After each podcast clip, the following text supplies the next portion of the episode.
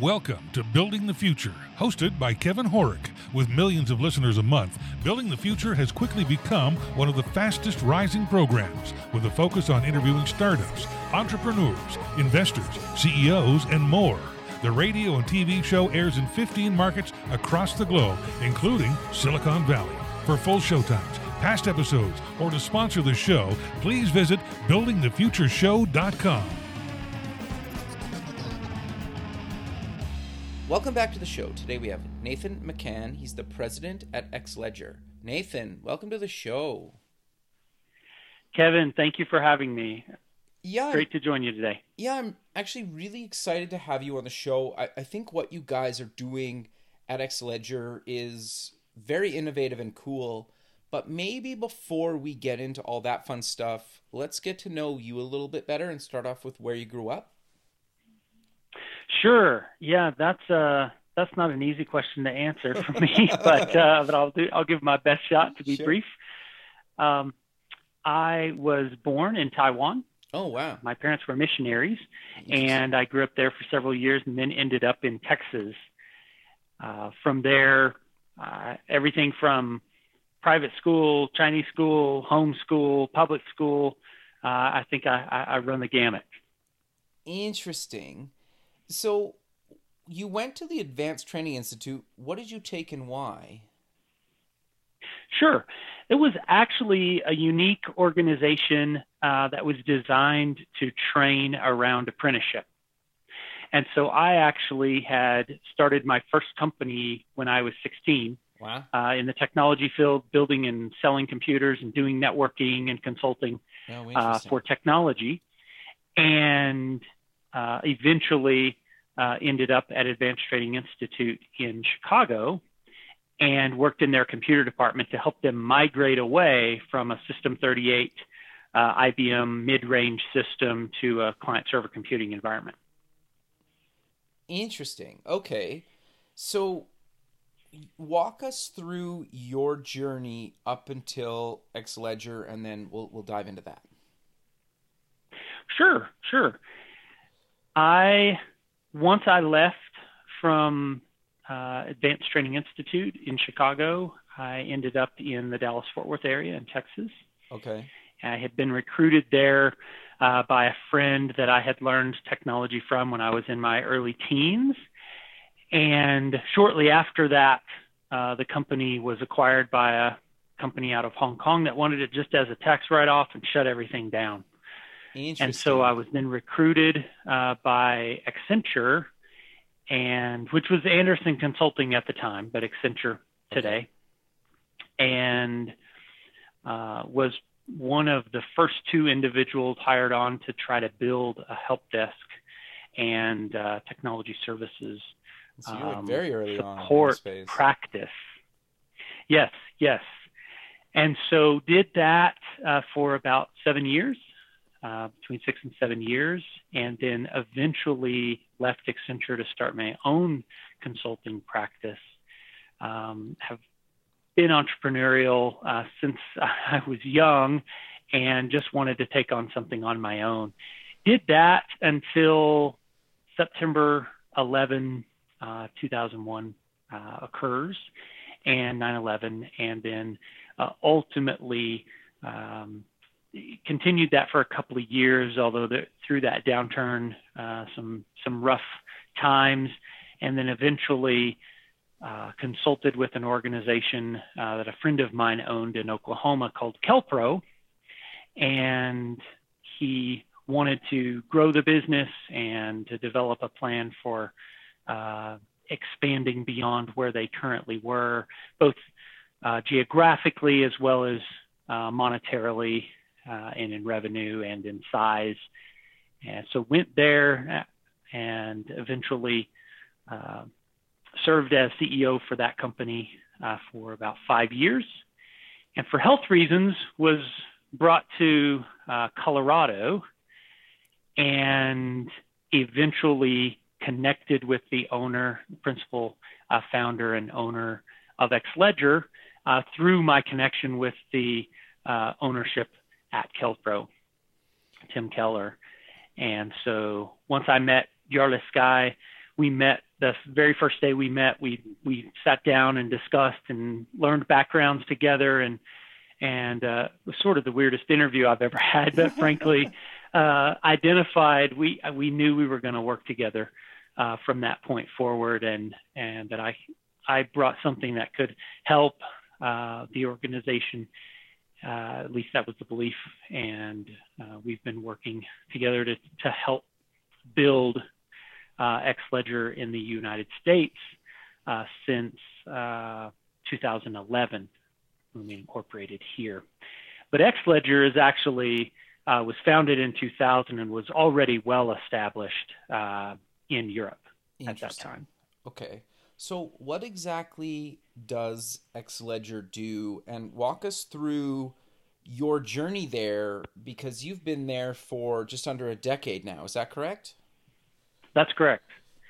That's correct. So XLedger um, globally, but in specifically in this context in the United States, uh, we are a cloud-based uh, ERP, Enterprise Resource Planning, which doesn't mean uh, anything to a lot of people, but essentially a financial-centric business management solution. So it starts with the core of the financial uh, capabilities of the application and then extends beyond that into uh, everything from elements of CRM to logistics, purchasing and payroll, HR components, uh, project uh, accounting, things like that. Very cool. So, walk us through, like you just quickly covered it, but walk us through the types of companies that use XLedger, and and you don't have to give comp- like specific companies, but maybe some examples of how companies actually sure. leverage your technology. Absolutely. So first of all, XLedger is designed for mid-market organizations who are really global in nature, or at least geographically dispersed.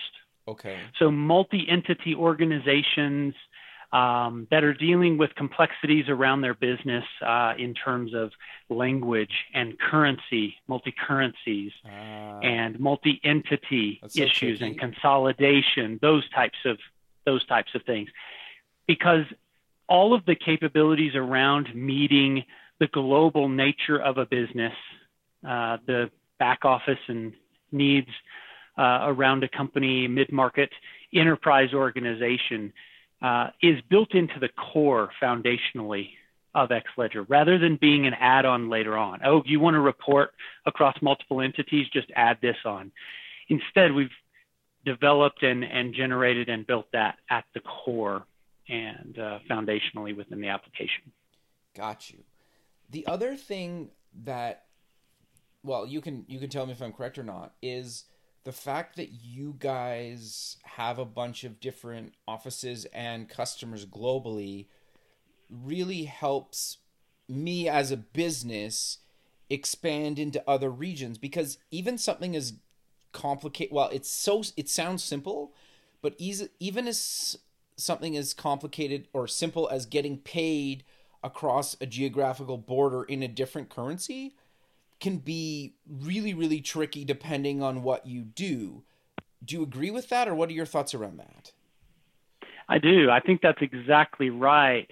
And I agree that that's a challenge for organizations, not only on the payment processing side, on the sure. front end, but also on the back end and how they report it. Um, how do they account for the fact that there's multiple currencies? How do those monies move internationally? How can that be automated so that you're not doing one thing in one application and then walking to your bank, which is nearly impossible these days, but sure. um, you know, to, to use an online solution and then can complete a, a transaction later on.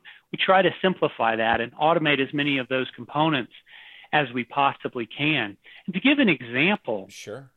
of that, as you mentioned earlier, um, XLedger is designed for service-centric organizations, not product, okay. rather than product-centric organizations. So, service-centric industries, consulting and engineering and real estate and uh, those types of, um, you know, legal uh, things like that, but also nonprofits. So, yeah, not on the manufacturing side, which is the traditional ERP, but a service-centric uh, ERP. And as an example of that, there's one customer that is based here in the United States but has operations all over the world. In fact, the vast majority of their operations uh, globally are in third world countries.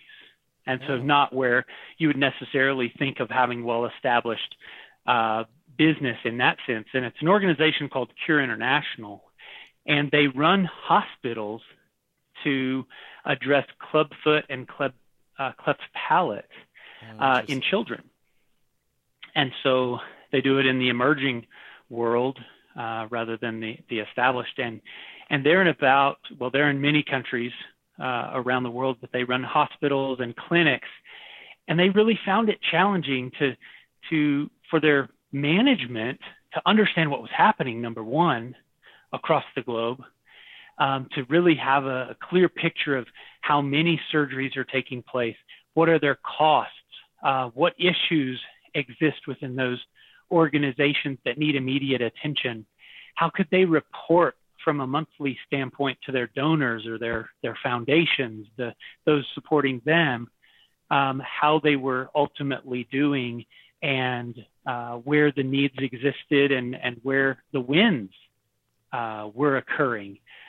And so by getting a solution uh, such as X XLedger, they were able to go from it being months before they really knew what was happening across the entire ent- organization, entity by entity, to knowing immediately, looking at a dashboard and knowing immediately their cash position in every location, knowing immediately the, the activities that were occurring, knowing immediately what where, where their needs were, uh, what their supply chain uh, specific requirements were for their uh, for their hospitals and their clinics, and it just it freed them to be able to um, engage with both their donors, their constituents, as well as those they were serving on the healthcare side uh, in a much more proactive way as opposed to just being reactive.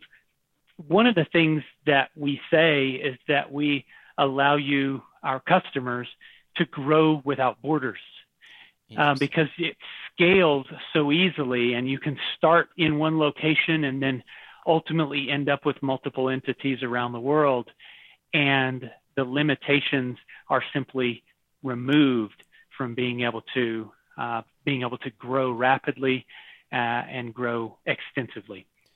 No, it's interesting, and and the funny thing is, is I know like we booked this interview months ago, but what you guys are doing at this point I think it is actually really quite timely in the sense that I think obviously as most people, if not everyone at this point, is basically working remote or from home or or whatnot, and their their team is spread out, even maybe just even in the same city.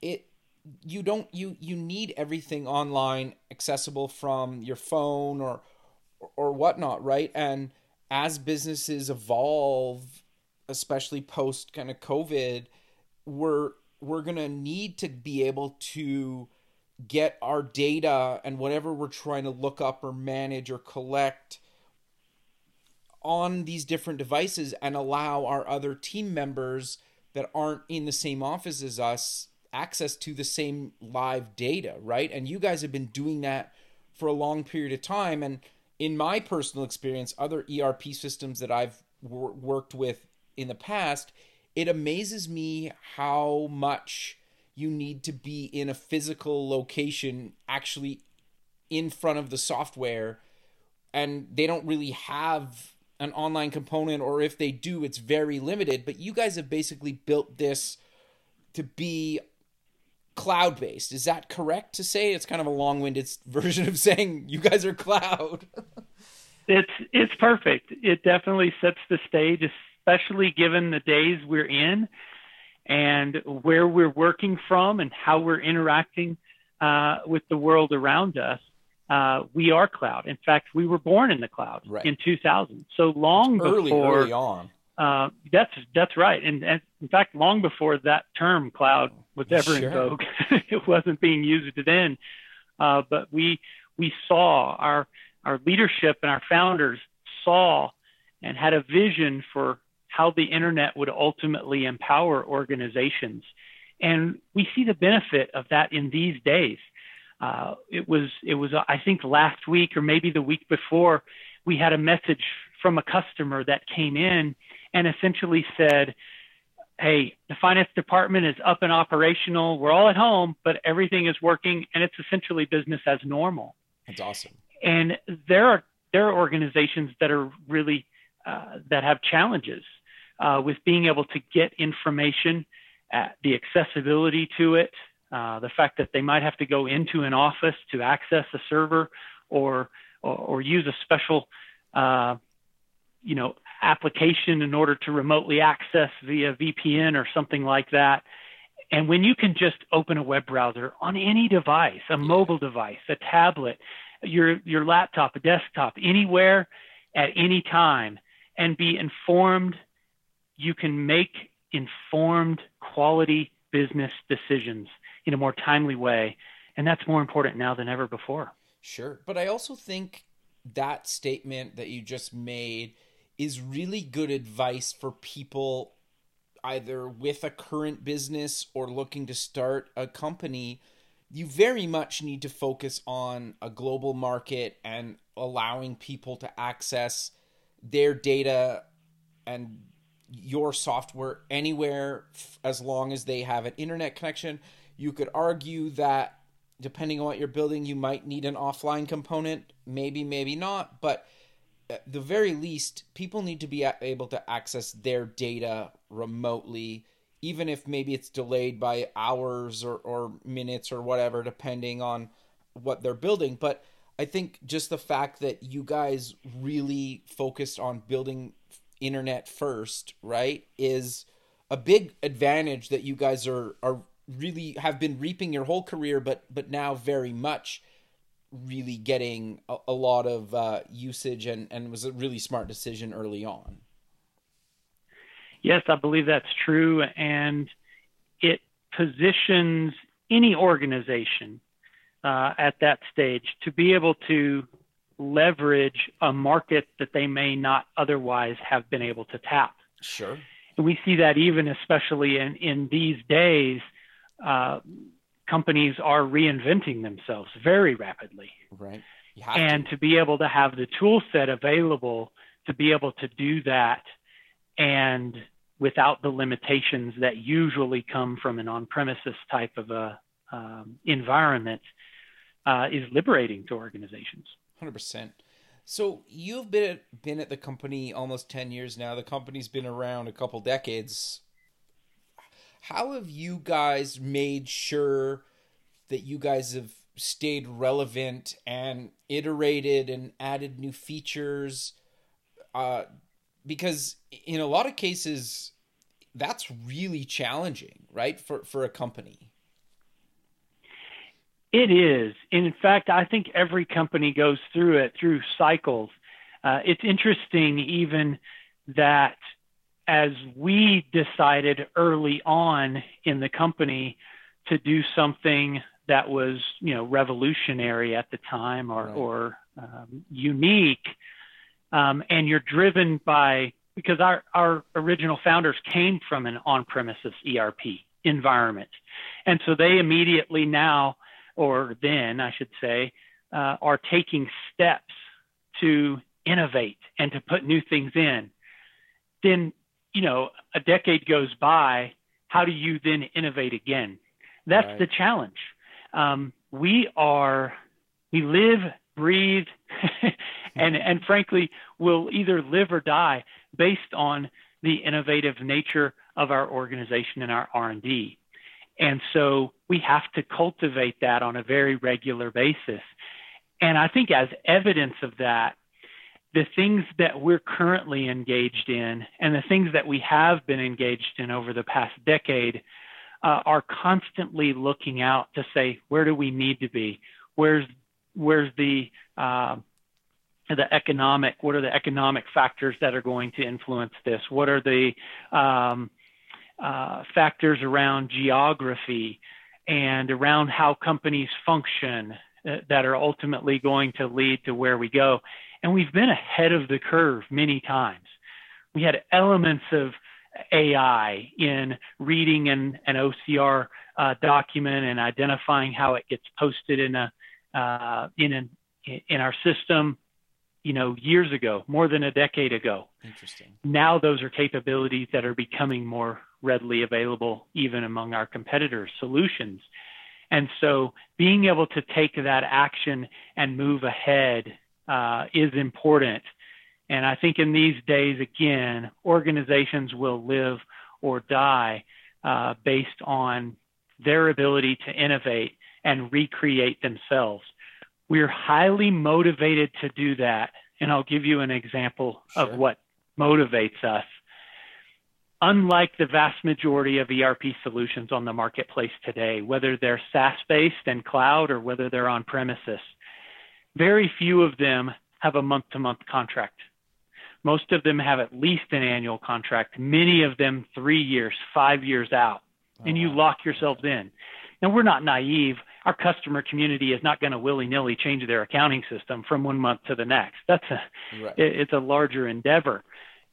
But we're highly motivated to serve well because our customers choose us every single month. And so by having three or four uh, major upgrades to our application in functionality, in usability, in the user experience.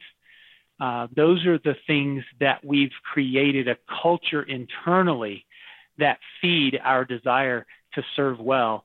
And I think our 97% customer retention rate speaks to our success of being able to do that and that being part of our DNA, which means we're going to be able to do it well into the future. Interesting. So, how do you decide, though, what other geographic uh, regions to support? In a lot of cases, I think that just has to do with adding in their currency and, and setting that up because it's more complicated than it sounds. Do you have to wait until a certain number of your customers ask for something? Or, or how do you guys decide where to go? Because it's really easy to chase your tail and build every little feature or big feature that a customer requests, but how do you guys actually decide how, what to implement and not implement based on or without customer feedback?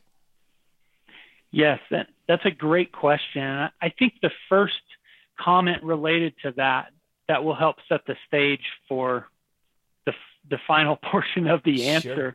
And I apologize for no, the no, links, but I think the first element there is that uh, ERP solutions and these business management, underlying business management solutions, historically have been very customized. You know, here's okay. a framework, and then you customize around every unique process, or you custom even if they're not unique. You know, everyone ends up customizing the same processes in place. Right. Xledger has taken a very different approach, and that's configuration over customization. And for a couple of reasons. One is that we're a single instance application with more than 10,000 unique entities operating on it at the same time, successfully with a high degree of performance.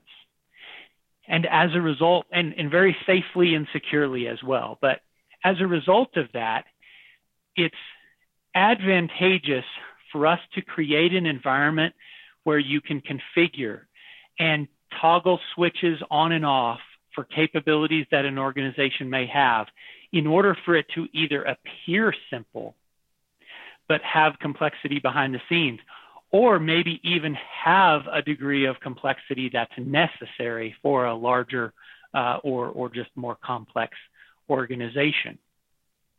And th- I make that comment first to, to set the stage because sure. we don't meet those needs that every customer has by simply identifying that, okay, you have this need, we'll custom make that for you.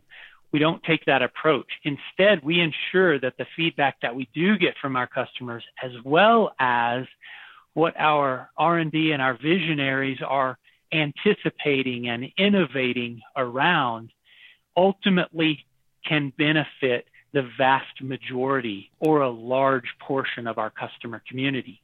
Smart. And as a result, that allows us to be laser focused in ensuring that we're developing capabilities that are going to be beneficial to the whole rather than one. Right. And also, it makes us significantly more efficient at being able to focus where we're going to get the most bang for the buck. And our customers then get the value around those capabilities without having to pay for them through upgrades or, or, or as add-ons. They, they gain the economies of scale that trickles all the way down to our customers. Interesting.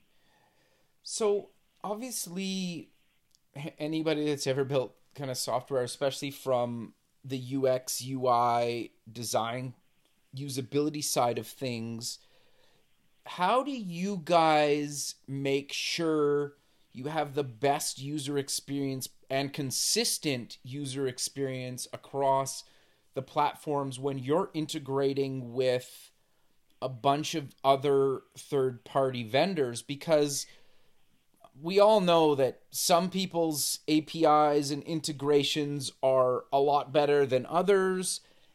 And, as somebody that's done it a bunch of times, it can be really challenging from a user experience perspective to make it all consistent and good when sometimes you have to make sacrifices because you don't have a choice because you're reliant on a third party tool or integration or API.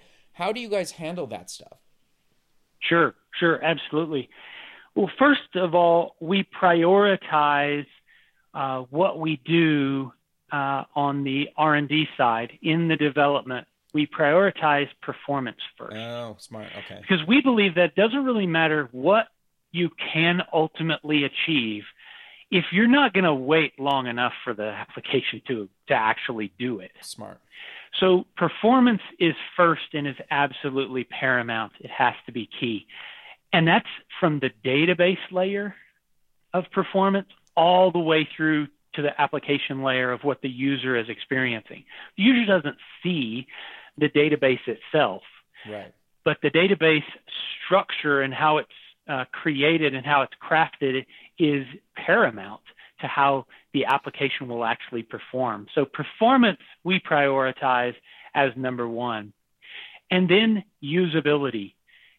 Again, doesn't matter whether or not something will achieve it if no one will use it. 100%. Or doesn't understand how to use it. And so we're really prioritizing second that user experience and the usability and the simplicity if that menu is never going to get used, hide it altogether. Sure. I mean, that may sound like something super simple. This entity does not have any need for purchasing and payroll. Right. We'll hide purchasing and payroll. Yeah. You know, it, it makes advice. it just simpler yep. in that in, in that context. So those are two, and then lastly, obviously, just as important, but lastly is the functionality. Sure we will err on the side of not being as complex or not having some of the customized um, solutions um, that maybe a competitive uh, environment may have, as long as we can meet the needs of our end customers well. So again, we're not going to build a manufacturing and, and waste management and operations uh, application capabilities just to have that functionality if they're not ultimately going to serve our end customer well. So performance first, and then usability, and uh, and then functionality and capability of the application. And that, like you said, that comes with a significant challenge about how you balance all of those. Every release of XLedger will encompass all three of those areas, but they will be within priority. Sure. No, it's interesting that you bring up the speed thing because I think so many people, when they're building an app, especially um, people that have potential target markets in maybe um, uh, well outside of North America or or some places where the internet is a lot slower. Speed is everything to those people, especially if they're using your app on a slower cell phone tower and they don't have Wi-Fi, right? There's certain parts of the world That's that right. don't have the speed like we're we're kind of spoiled in in North America, right? And, and so there's a lot of people that don't have it. Even in North America there's people that don't have it, right? Or if you're uh, checking your data on, on a train or public other public transit, sometimes you're, you're not in the fastest spots or you're in a tunnel or, or whatever. There's a million things that happen where I think a lot of people sometimes for, forget about slower connections. And, and the fact that you guys are really focused on on making the app fast is, is actually really good advice for other people out there. They're building uh, software yes make the footprint as light as possible sure so that it will you know travel and traverse all of these uh, all of these towers and and uh, you know switches and data junction points uh, in such a way that the latency is reduced. We we can't control the computing environment each customer ultimately has. Right. From an organization like Cure that has operations in the far reaches of Africa. Sure. To an organization that has an operations just north of here in you know in, in downtown Denver or, or something like that, they have very different expectations of what that performance looks like. And we have to function in all of those environments. Sure. So, do you tailor the experience based on connection speed or not really?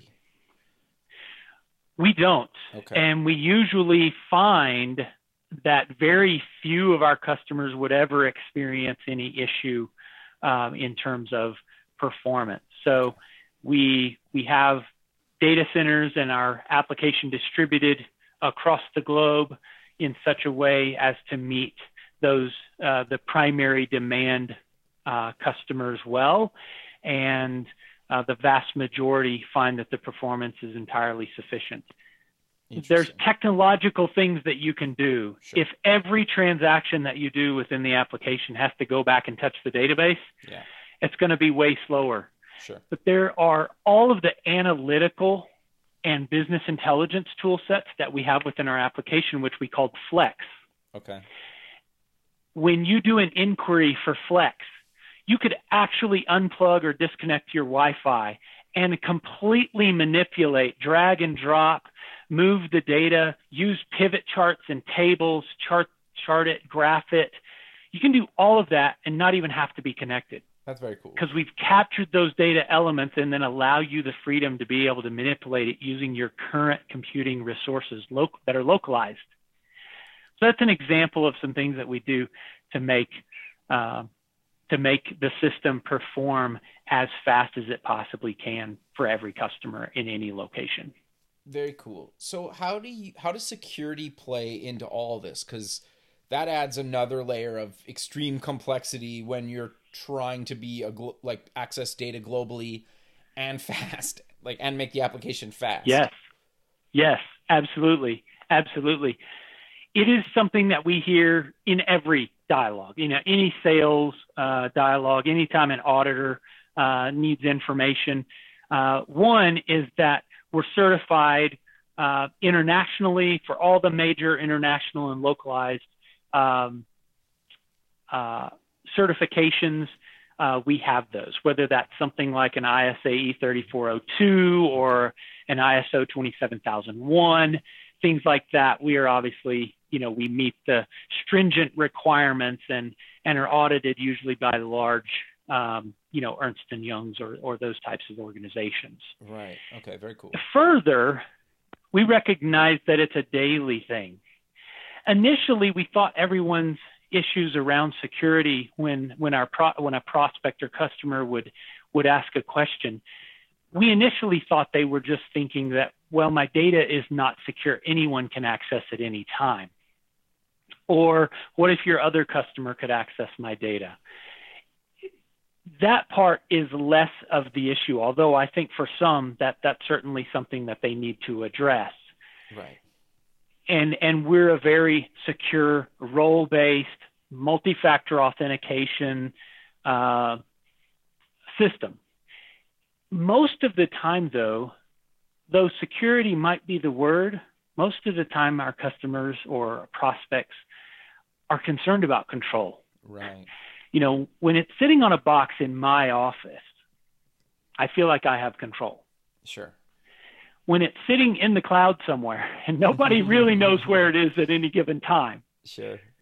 you feel like you have a lack of control. Yeah. And so it's helping it's helping inform again our customers and our prospect community that the data is always going to be you, yours. The data is never going to be inaccessible to you because of business continuity and disaster recovery technologies and capabilities that will that will ensure its availability to you.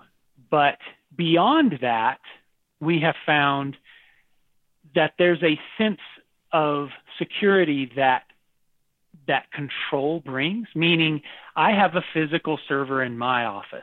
Right. I'm safe.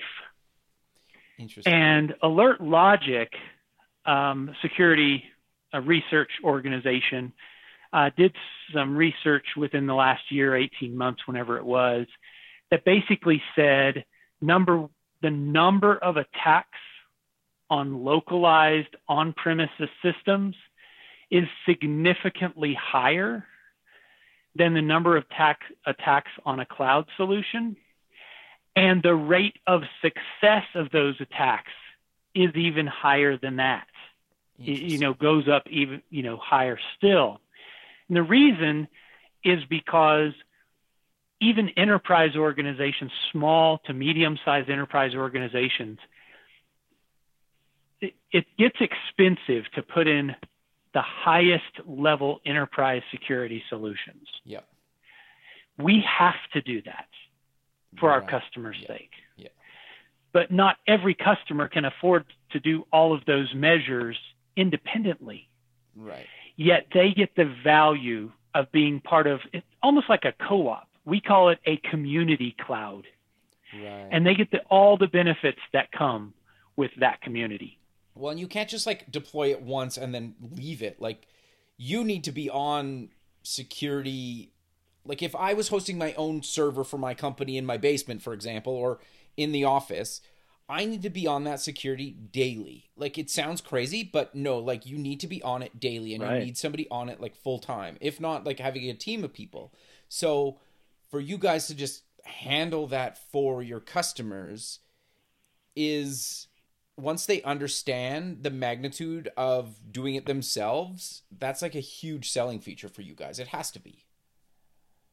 It absolutely is. And we we also uh, another phrase that we use is run your business, not your business system. Yeah, fair. you know, your your business systems.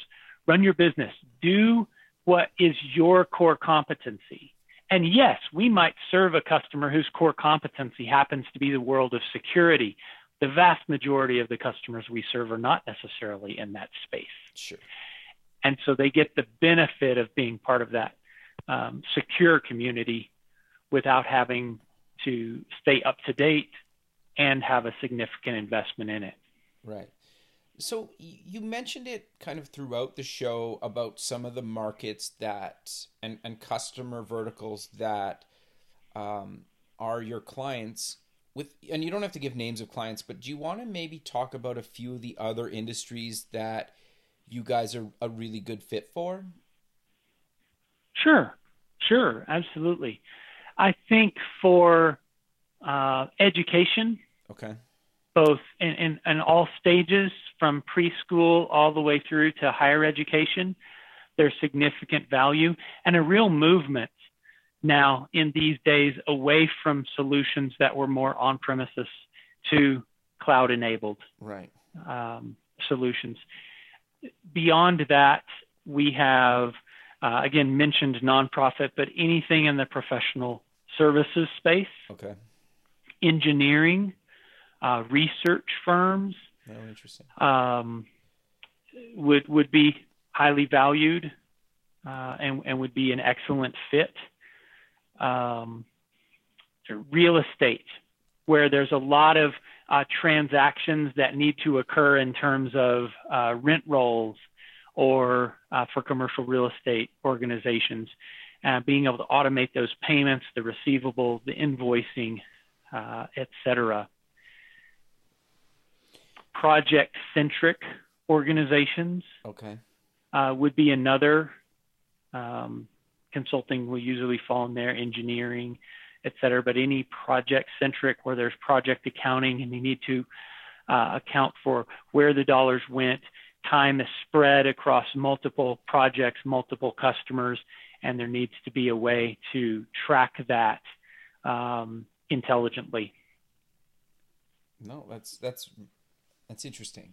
So I would say in the U.S. market, I would add one sure. uh, additional there, um, and that is uh, that channel partners is where we're trying to grow okay. in what the is, U.S. One, one one of the specific areas of growth, and that is working with organizations that essentially are reselling XLedger. So we we serve our customers who are using XLedger indirectly through gotcha. through a channel partner, and those could be uh, accounting firms.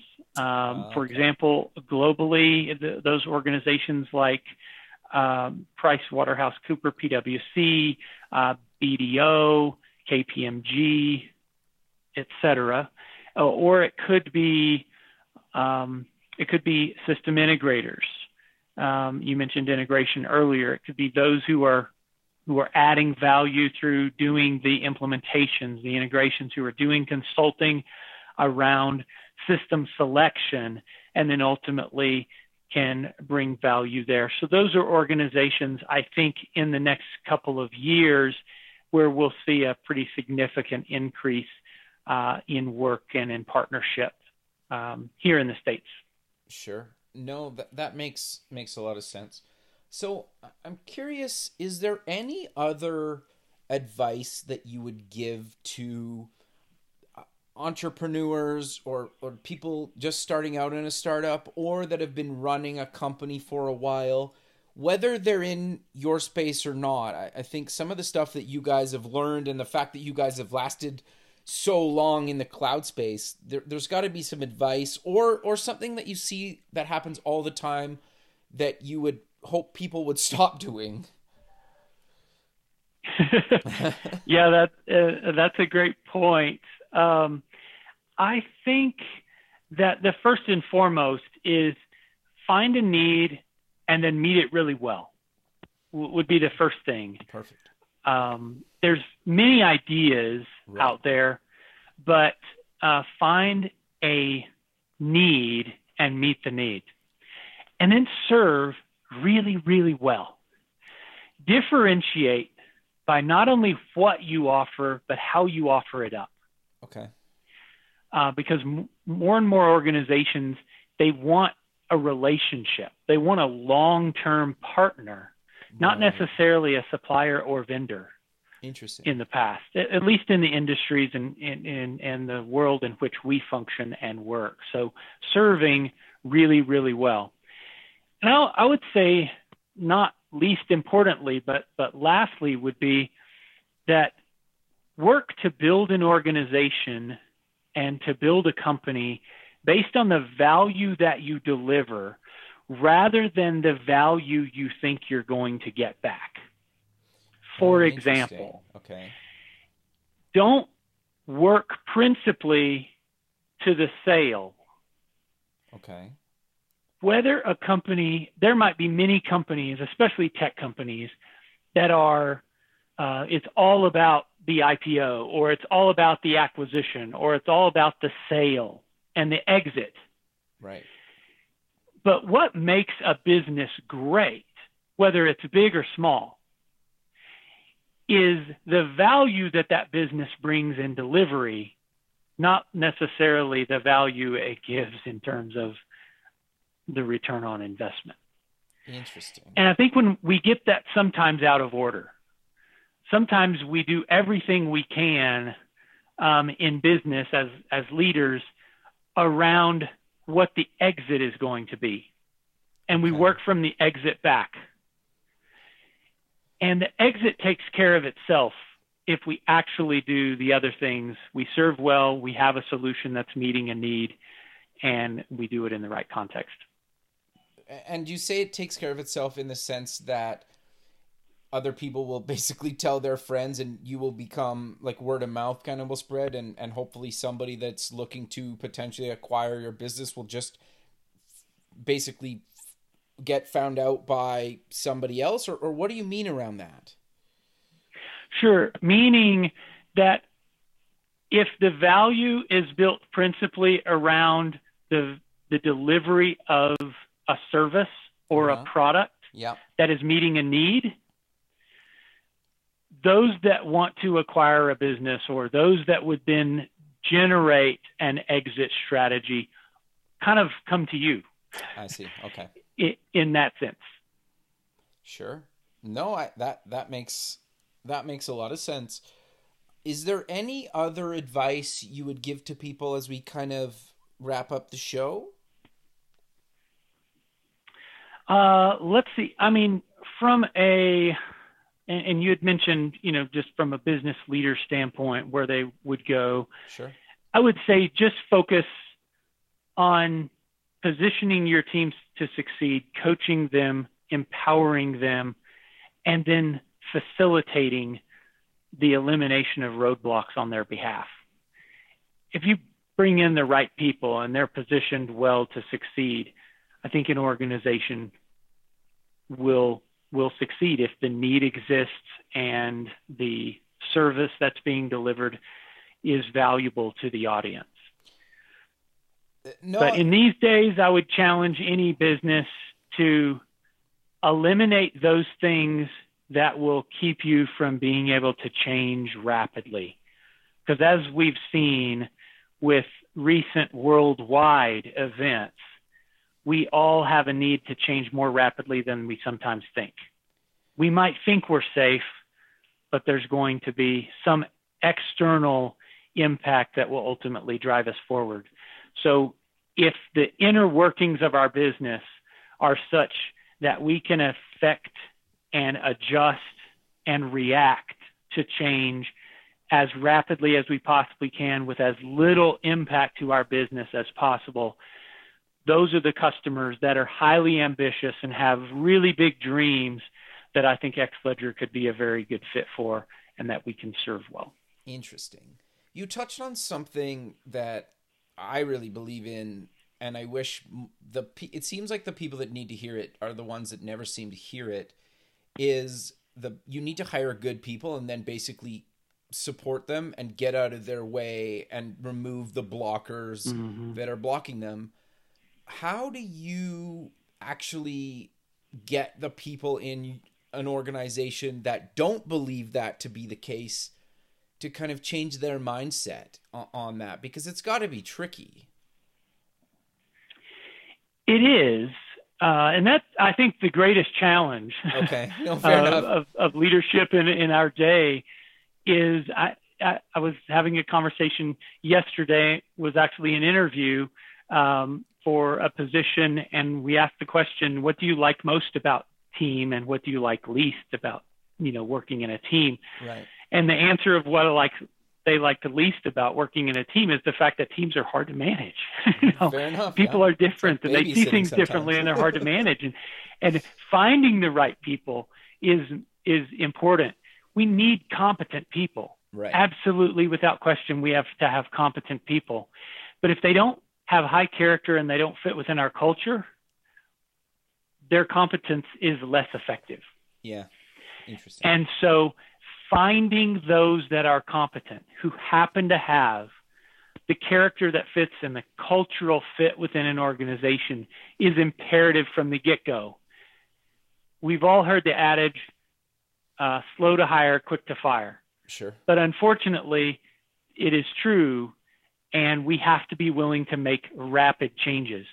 Coaching is required to get people to ultimately increase and improve their skills and maybe see the world from a different perspective and see your business and your customer community differently than they may have before. And for some, they'll be able to make that shift. But if the cultural is not there, very rarely does that get coached away. No, I, I think that's actually really good advice. But sadly, we're out of time. So, how about we close with mentioning where people can get more information about yourself and XLedger and any other links you want to mention? Sure.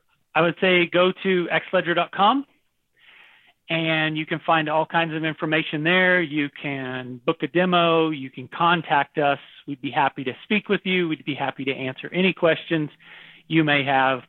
And uh, I really, truly appreciate uh, the time today.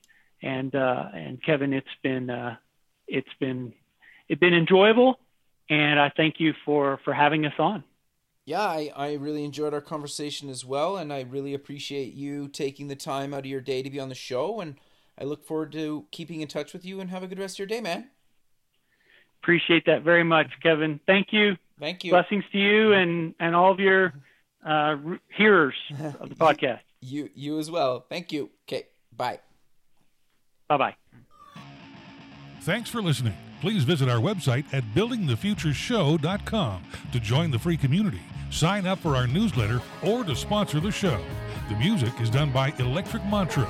You can check him out at electricmantra.com and keep building the future.